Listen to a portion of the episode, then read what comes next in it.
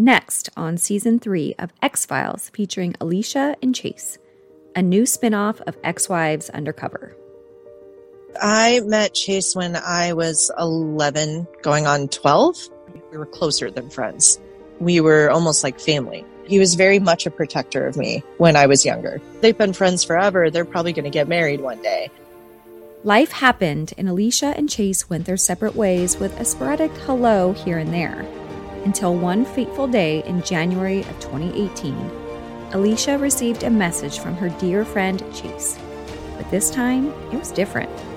We probably were on the phone for like three hours, maybe, just catching up on life. And he blurts out that he loves me. He was laying it on thick, and I was soaking up every word because I wanted to. It was every romantic movie you've ever seen. It's almost every Taylor Swift song written before she broke up with someone. Why wouldn't I trust this person? I'd known him my whole life. But then Alicia started noticing some little things and not so little things. And he introduces me as his friend. I looked at him and I said, Why didn't you call me your girlfriend?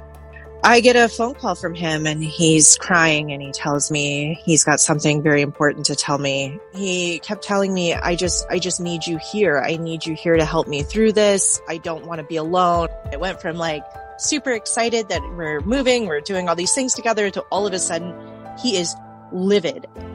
The ex-wives club strikes again. They're just trying to ruin our lives. I look over at his phone on the home screen and there's a text from uh, Denise, and it says, If you were here right now, we'd be dancing our asses off all night and having a blast. And I'm just like, What? My instincts are going, Something's not right. There's a lot that's not right here. I need to find out more information. I need to figure this out. Everything in my body is telling me he's lying to me. He wrote in a text message, Why don't you do the world a favor and just off yourself. All of these feelings that I had for this person, anything uh, like sympathy or anything that could have kept me tied to him died that day.